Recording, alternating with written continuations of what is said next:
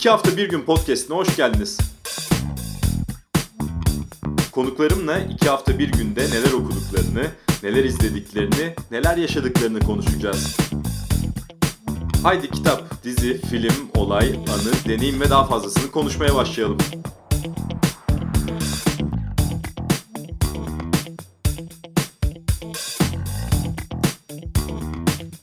İki hafta bir günün yeni bölümünde aslında iki hafta bir gün başladığından bu yana konuk etmek istediğim, e, çok sevdiğim bir büyüğüm.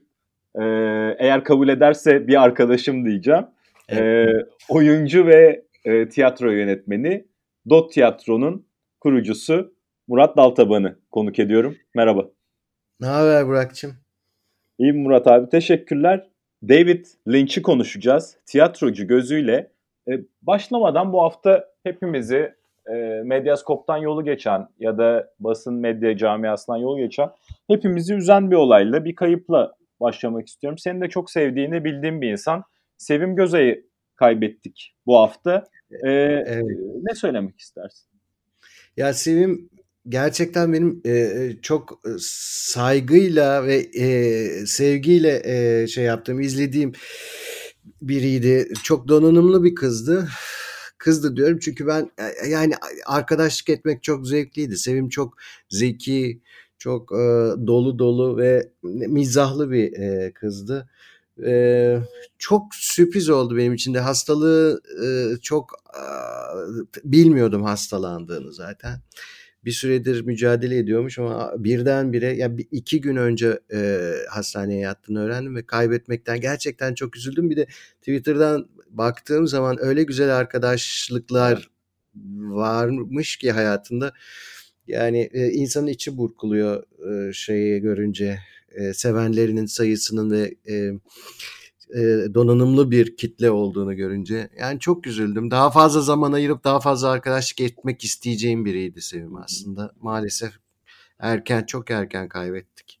Ben de aynısını düşündüm. Güzel bir iz bıraktığını düşündüm. Çok güzel şeyler söylendi arkasından. Ee, büyük bir kayıp diyeyim. Şimdi biz konumuza geçeceğiz tabii. E, tiyatrocu gözüyle David Lynch, e, Amerikalı yönetmen. Şöyle başlamak isterim. Aslında Murat abi dediğim gibi ben başından bu yana iki hafta bir günü seni konuk etmek istiyordum ve senin gerçekten çok sevdiğin bir yönetmen veya çok sevdiğin bir film üzerine konuşmak isterdim. Sen tereddütsüz David Lynch'i söyledin. E, neden David Lynch diye başlayalım istersen? Ya şimdi aslında benim hani e, sinema üzerine David Lynch üzerine e, konuşmak belki e, bana düşmeyebilir. Benim sadece söyleyeceklerim burada konuşacaklarım seninle sohbet ederken söyleyeceğim şeyler benim e, tiyatrocu olarak, e, yönetmen olarak senelerdir e, sanata bakışımın e, David Lynch'teki karşılıkları üzerine olacak. Yani e, tiyatroyu, metni ya da sahneyi nasıl çözümlüyorsam David Lynch'te bulduğum o, o, o ilham verici e, alanları kendi gözümle çözümlediğim şeyler. Yani bunlar çok subjektif e, anlatılar olacaktır söyleyeceklerim. Onun için kimse David Lynch e, eleştirisi ya da övgüsü e, yapıyorum gibi düşünmesin. Benle ilişkili olarak sanatsal bakış açısıyla ilişkili olarak kendime ayırdığım e, şeyler, e, detaylar aslında David Lynch ile ilgili olarak. David Lynch'i seviyorum. E, çok aslında e, e, e erken gençlik dönemimden e, takip ettiğim, sevdiğim bir yönetmen, sinema yönetmeni. E, ilk defa 1900 zannediyorum 86 idi. Yo şeyi Fil Adamı Fil Adamı e, seyrettiğimde David Lynch'le e, karşılaştım. Çok film seyreden bir e, çocuktum.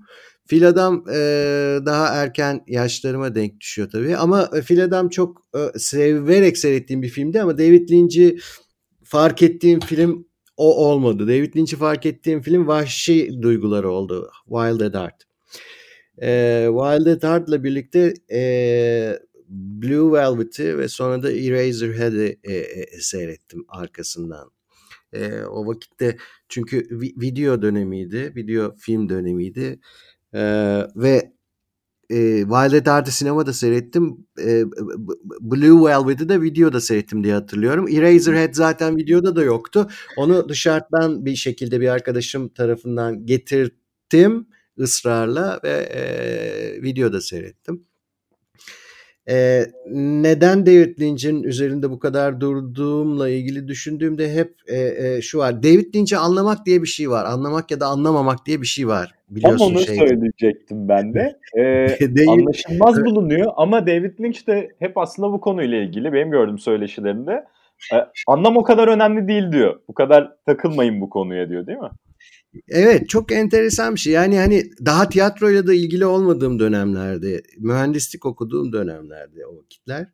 Ama e, çocukluktan da gelen bir e, e, fantastik böyle gerçeküstü tarafa e, e, çok yatkın bir e, zihnim vardı. E, şey yapabiliyorum. E, Birçok şeyi soyutlayabilen bir e, kafam vardı. Onun için de David Lynch ile karşılaştığımda e, e, şok oldum ve çok yeni ve e, e, çok bana ait bir şeyle karşılaştım. Onun ne olduğunu o zaman bilmiyordum aslında. E, şimdileri şimdilerde daha e, şey yapabiliyorum. E, tarif edebiliyorum.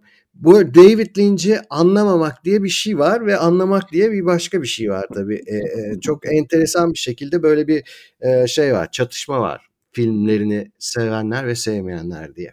Bir şey söylüyordun. Ha, şunu diyecektim. Mesela sen ne tarafındasın bunun? Yani an, anlamak gerekiyor mu David Lynch mesela? Yani zaten tam da o noktada e, anlamanın ötesinde belki genç olmanın getirdiği de e, donanımın e, çok yüklü olmaması ile ilgili de anlama çabasının dışında bir e, ilişki kurdum e, David Lynch'in filmleriyle. Yani o David Lynch'in tarif ettiği gibi anlamak e, gerekmiyor cümlesinin karşılığı bende tecrübe etmekti. Yani filmi tecrübe ed- eder buldum kendimi. Tecrübe etmek bana iyi geldi. Ee, şöyle bir şey var aslında anlamak dediğimizde en hani e, soyut ve gerçeküstü diye tarif edilen filmlerinden Eraser'e baktığımızda e, ben, ya ben bu filmi anlamıyorum demek aslında çok enteresan çünkü film hikayesi çok ortada. yani bir bir e, şey var evlilik var, bir çocuk var ve çocukla birlikte bir adamın e, terk edilmiş, annesi tarafından çocuğun terk edilmiş yani şeyin karısının terk ettiği bir adamın çocukla birlikte geçirdiği bir e, şey var. E, gerilimli süreç var. Bir karanlık süreç var. Şimdi hikaye bu kadar. Bunu bunu anlamak ya da anlamamak üzerinden tartışmak çok anlamlı değil aslında. Anlaşılıyor çünkü. Anlaşılmayan şey e, insanların kafasındaki fotoğraflara, imajlara, seslere denk düşmemesi aslında perdede gördüklerinin ya da sanat eseriyle karşılaştıklarında e, kendi kafalarında, kendi tecrübelerinde, kendi hayatlarında e, karşılaşmadıkları bir imajla karşı karşıya geldiklerinde e, e, e, bocalamaları ve bunun adını da anlamadım diye koymaları bence. Yani tıpkı bu sanat sanat için mi yoksa sanat halk için mi tartışmasının kısırlığı kadar e, kısır bir e, nokta. Çünkü sanat eseri zaten sanat eseri dediğin şey e, bir şekilde e, şeyin sanatçının subjektif bakışından seninle iletişim kurma yöntemi. E, adam e, e, e eğer Eraserhead'i e, herkesin anlayacağı şekilde çekseydi e, bir başka yönetmen yine aynı şeyi çekmek zorunda kalacaktı. Yani e, anlaşılır imajlar ve anlaşılır fikirler e, dediğimiz zaman aslında herkesin çoğunluğun ortak imajında ortak kafasındaki imajlardan söz ediyor olduğumuz ortaya çıkıyor benim için. Peki ee, şunu sormak mi? isterim. Murat Daltaban tiyatrosuna Nasıl etkileri olmuştur David Lynch'in? Tam da bu noktada işte aslında e, yönetmenlik sürecinde oyunculuk tabii ben oyunculuktan e, başladığım için işte oyunculuk e, döneminde de e, oyunculuğu anlamaya çalışırken hep bu e, e, e soyutlamanın nasıl becerilebileceğini, nasıl sahneye taşıyabileceğimi çözmeye çalışarak geçirdim oyunculuk dönemimi. Çünkü e, sahne dediğin şey aslında bir eşik. Eşikten geçtikten sonra her şey zaman ve mekan e, her şey birdenbire başka bir e, evrene dönüşüyor. O eşiğin e, iki tarafında farklı farklı işliyor zamanlar ve mekanlar. Onun için soyutlamak zorundasın. Oradaki hmm, oynayabilmek için sahneye çıktığında bir hikayeyi anlatabilmek için e, gerçek hayatın enerjisinden sıyrılıp bambaşka bir soyutlanmış evrene e, e, e, ulaşmak veya o evreni inşa etmek, kendin için inşa etmek zorundasın. Her oyuncu için farklı e, inşa yöntemleri vardır. Her oyuncu için farklı e, şeyler, e, evrenler inşa edilir ama o evrenlerin birbiriyle bir şekilde e, kesiştiği noktada hikaye anlatılır.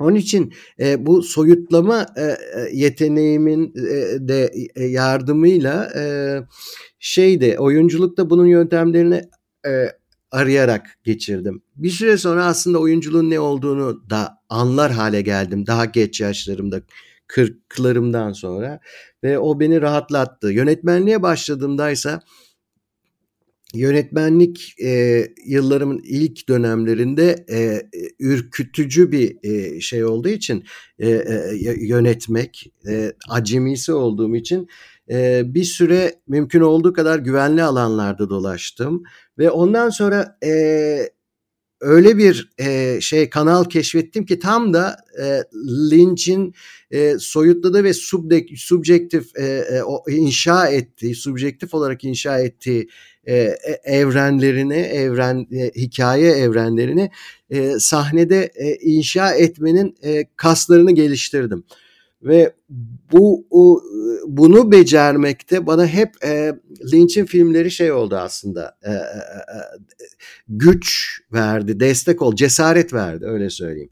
Yani anlaşılır olmak değil Asıl mesele kendi evrenini sahneye taşıyabilmek, kendi evrenini sahnede inşa edebilmek. Seni tek yapan, yönetmen olarak sana ait olan e, şey aslında e, o, o soyutlamayı ve kendi e, şeyinden, e, kendi malzemenden, tecrübelerinden yola çıkarak tekrar e, evreni sahnede inşa etmek olduğunu e, bu, bu David Lynch gibi birkaç yönetmen sayesinde keşfettim aslında.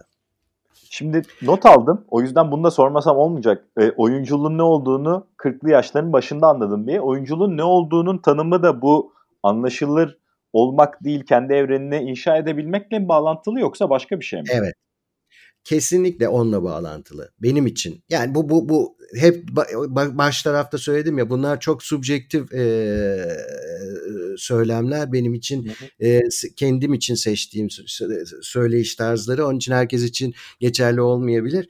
Ama e, tam da bu. Kendi e, evrenini yaratacağın e, bir e, alanda e, zamanı ve mekanı ele geçirmek oyunculuk benim için. E, bunu bunu bunu yapmanın da yollarını e, ararken aslında e, özellikle tiyatroda özellikle ve sadece tiyatroda diyeyim e, bedenden geçtiğini beden e, anlatımından geçtiğini ve bedenin ne kadar e, kıymetli bir e, e, soyutlama e, aracı olduğunu e, keşfettim kendim için ve o oradan yürüdüm e, şeyde de sahnede de. Onun için aslında şunu söyleyebilirim oyunculuğu bir e, dans gibi koreografi gibi ses ve beden e, hareketlerinin e, e, bir araya e, geldiği bir e, e, konstrüksiyon gibi kurmaya e, başladım sahnede oyunculuk yaparken. Şimdi konu beni bambaşka yerlere götürebilir ama tekrar geri geleceğim. Şunu sormak David istiyorum. Çok güzel çünkü sohbet. Evet. E, şimdi David Lynch'in filmlerinde bizi korkutan, unutamadığımız görüntüler vardır ve bunlar bizim hafızamıza kazanır. E, David Lynch'in estetik gözü veya kamera açılarıyla ilgili neler söylersin? Şimdi şeyin e, Lynch'in o tekrar başa dönersek dediğim gibi anlaşılır veya anlaşılmaz olma fikrinden öte Lynch'in şeyini görüyoruz. E, bir atmosfer yaratmadaki becerisini görüyoruz. Bir kere. David Lynch bence yani benim e, çözümlemelerimde e, sesle görüntüyü e, zaman zaman e, ayıran zaman zaman bir araya getiren iki konstrüksiyon e, halinde e, inşa ederek kuruyor bütün bu atmosferini ve bu bu atmosfer yarattığı atmosfer boşluk seslerini bile tasarlıyor bence David Lynch.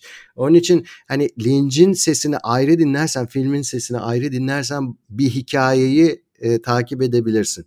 E, bu görsel ve işitsel birliktelik Lynch'in e, bütün e, e, e, şeyi evrenini yaratmadaki silahı olarak gözümüzün önüne geliyor karşımıza çıkıyor. E, Lynch aslında ressam, şeyden ressam o, olmaktan e, geliyor, ressamlıktan geliyor ve e, çok da e, enteresan bir ressam. E, şeyleri Avrupa'ya gidiyor. Avrupa'da e, resim okumaya gidiyor. Ondan sonra tekrar Amerika'ya dönüyor. Ama hala şeyleri var. Resim çalışmaları var. Müzisyen aynı zamanda müzik yapıyor.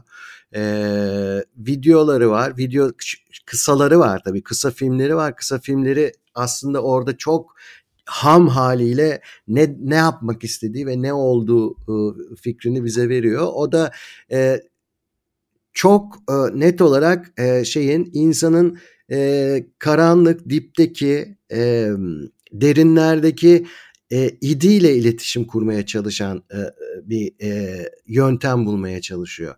E, id ve süperego arasında e, sıkışan bir e, karakter hikaye çözümlemesi e, yapmaya çalışıyor bence.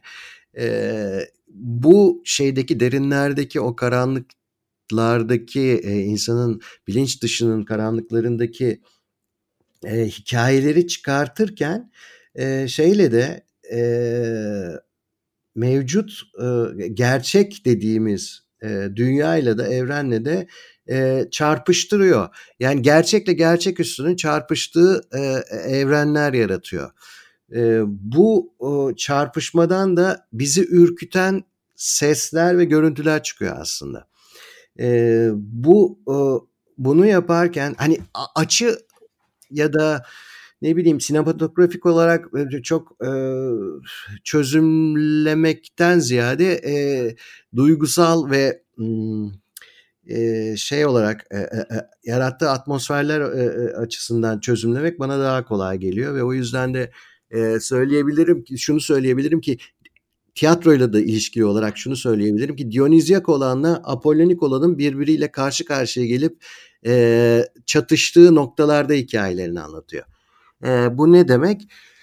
E, Dionizyak olandan kastım daha doğaya ait yani birinci doğamıza daha akültüre olmadığımız dönemlere ait genetik olarak e, bugünlere taşıdığımız bugüne taşıdığımız e, avcı toplayıcı dönemlere ait daha e, doğayla daha barışık olduğumuz dönemlere ait güdülerin, itkilerin e, daha ahlak tanımlarının dışında olan e, tuhaf, grotesk, e, e, e, abiyekt e, yani kenarda e, e, kalan e, görüntülerin ve seslerin akültürü olmuş. Yani bugünün e, e, insanın bugün kurduğu medeniyet yapısının içinde nasıl yer aldığı, nasıl birbiriyle çatıştığı, çarpıştığı hikayeler anlatıyor.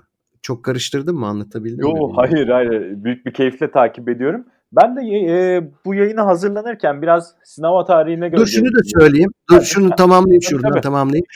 Bu, bu çarpışmalardan dolayı da aslında seyirciyi e, geren ve şaşırtan şey bu. Aslında o derinlerde bilinç dışının derinlerinde karanlıklarında saklanan şeyin genetik olarak taşıdığımız tırnak içinde parantez içinde o, duyguların ve görüntülerin ve seslerin karşımıza çıktığında sinema perdesinde ya da sanatta karşımıza çıktığında bizi şok etmesi bu yüzden aslında kendimizde var olduğunu e, gördüğümüz zaman aslında sarsılıyoruz diye düşünüyorum. Yani aslında e, e, psikolojik gerilim, kara film hepsi bunlara hizmet ediyor e, tür olarak sinemada.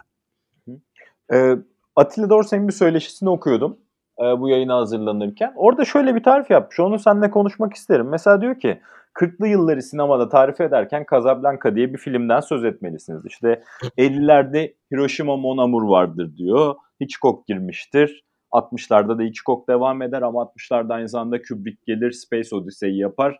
İşte sinemanın tarihini değiştirir E, 80'ler ve 90'lar içinde David Lynch benim için böyle diyor. E, ne, ne dersin?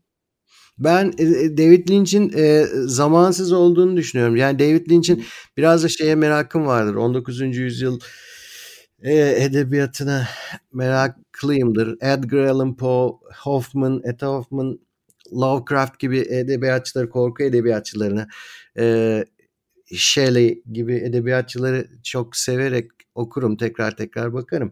E, oralardan gelen e, bir malzemesi olduğunu, oralardan e, taşınmış bir e, tecrübe e, olduğunu yani kendi birikiminden söz etmiyorum duygusal olarak öyle bir tecrübenin e, eseri e, gibi karşıma çıkıyor David Lynch'in eserleri ve zamansız buluyorum ve bence zamansız olması da onu çok kıymetli kılıyor. 1950'ler 55'ler gibi seyrettiğin filmin içinde birdenbire bir kaset çalar çıkıp e, 1980'lerin kaset çalarında müzik dinlettiğini görüyorsun.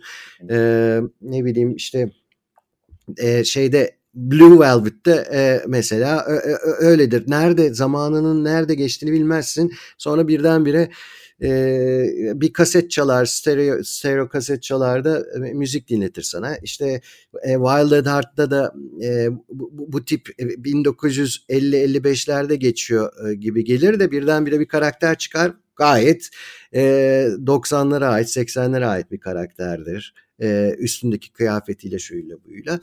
E, ya da müziğiyle biliyorsun orada Wild at Heart'ta son derece e, trash metal ya da hardcore e, müzik kullanır. E, bu seni şok eder. Yani bu bu bu bu, bu karşı karşıya e, getirdiği e, dinamiklerin e, bir arada durmasının mümkün olmama hali aslında seyirciyi rahatsız eden de bir e, alandır. Onun için de e, zamansızlığı şey açısından evet 80'leri 80'lerin sineması diye tarif edilebilir ama 19. yüzyıldan gelen bir tarifle buraya kadar gelen bir sinema bana göre. Çünkü bunun aslında örnekleri de belki de daha 50'lerde e, 40'larda hatta 20 20'lere kadar varan e, e, örneklerde sinema örneklerinde aslında e, şeyleri deneysel e, sinema alanında ticari alanda değil ama deneysel sinema alanında var örnekleri var. Yani mesela Dennis Hooper'ın e, çok da e, filmlerinde oynayan e, sevdiği bir aktör. Dennis Hooper'ın e, ismini hatırlayamadığım bir deniz kızı e, hikayesi vardır. E, zannediyorum e, 40'larda falan çekilmiş bir film siyah beyaz. E, mesela Deni, o, o film Deniz Hooper'ın oynadığı o film çok linçvaridir. E, onun için e, bir zamana oturtmak bence e, çok da e, e, kısıtlamak ve kısırlaştırmak e, David Lynch'in filmlerini.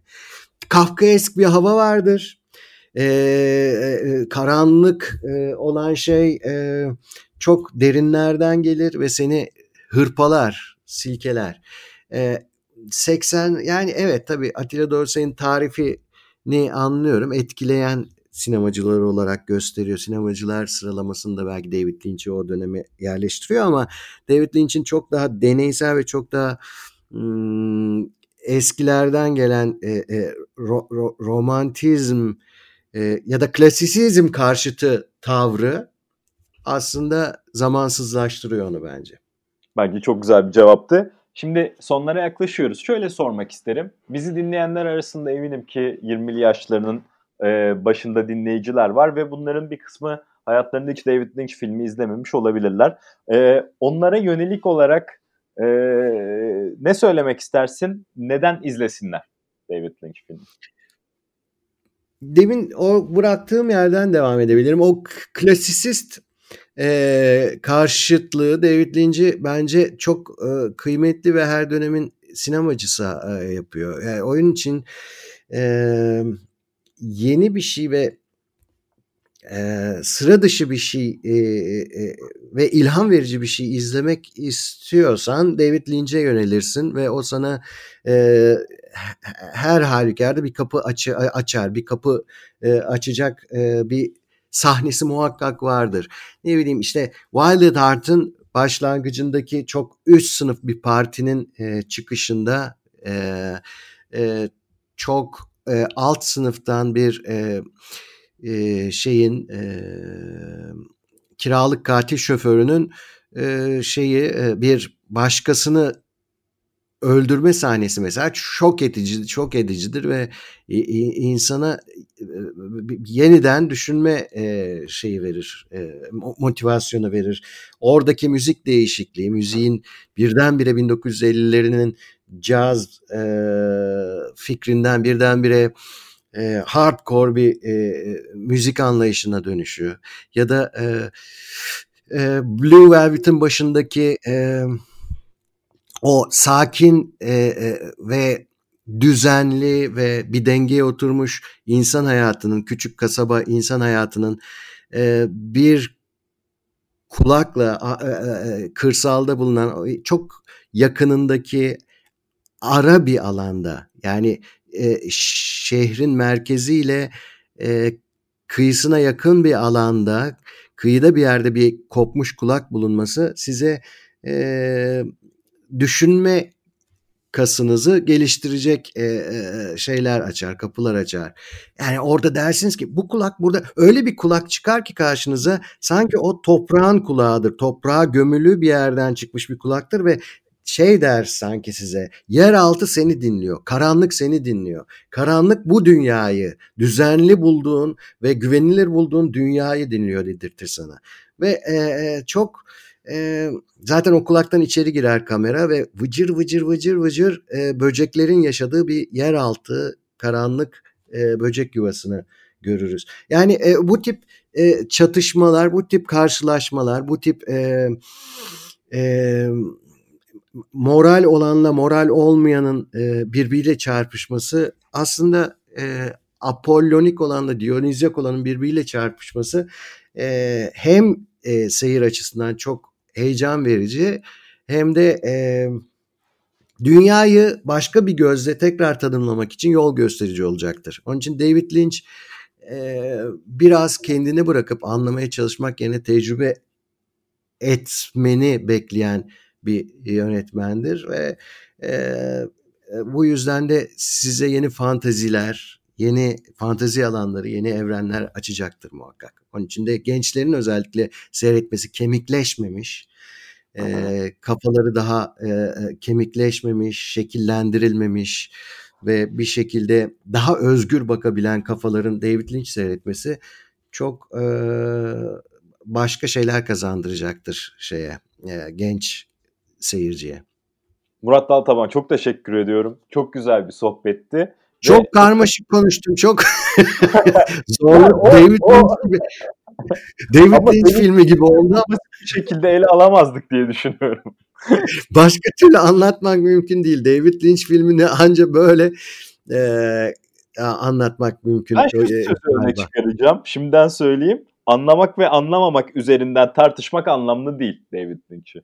Bence evet evet. evet yani çok... en basit anlamda şu evet. en basit olarak şunu söyleyebiliriz. Hayata da öyle bakmak da belki e, kolaylaştırır. Karanlık ve aydınlık e, çatışmasının derin ve saklı gizli olan karanlığın e, doğru ve güzel zannettiğimiz aydınlıkla karşılaşmasının çok e, önemli olduğunu düşünüyorum. Hem hayatta hem de e, sanatta. Onun için öyle bakmak lazım. Tıpkı Bak bitiremiyorum.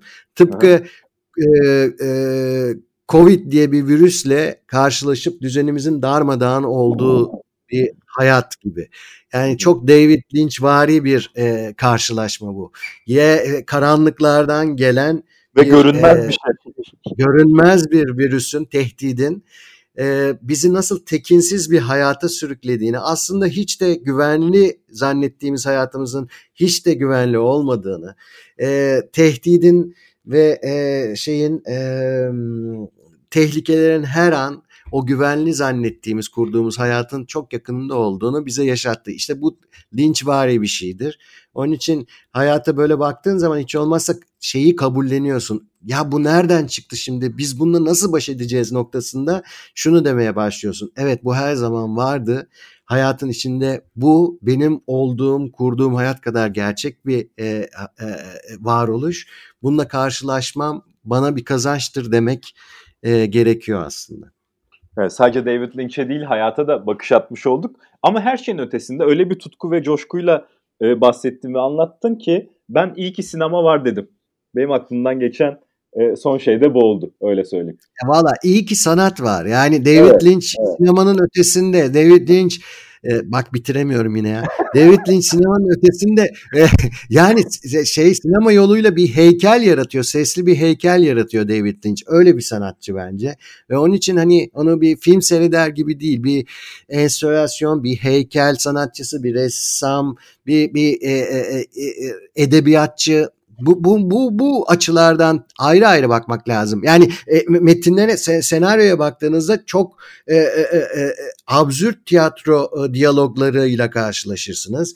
Bir başka taraftan baktığınızda çok şahane e, e, tablolarla karşılaşırsınız. Çok heykelvari şeylerle Eraserhead bir heykel e, hareketli bir heykel e, e, görselidir karşınızda gibi gibi ve ses kompozisyonları e, sizi e, sıkıştırdığı köşeye sıkıştırdığı ses kompozisyonları muhteşem işler. Yani e, evet David Lynch'i sadece sinema gibi görmemek lazım bence. Murat Daltaban çok teşekkür ediyorum. Rica ederim.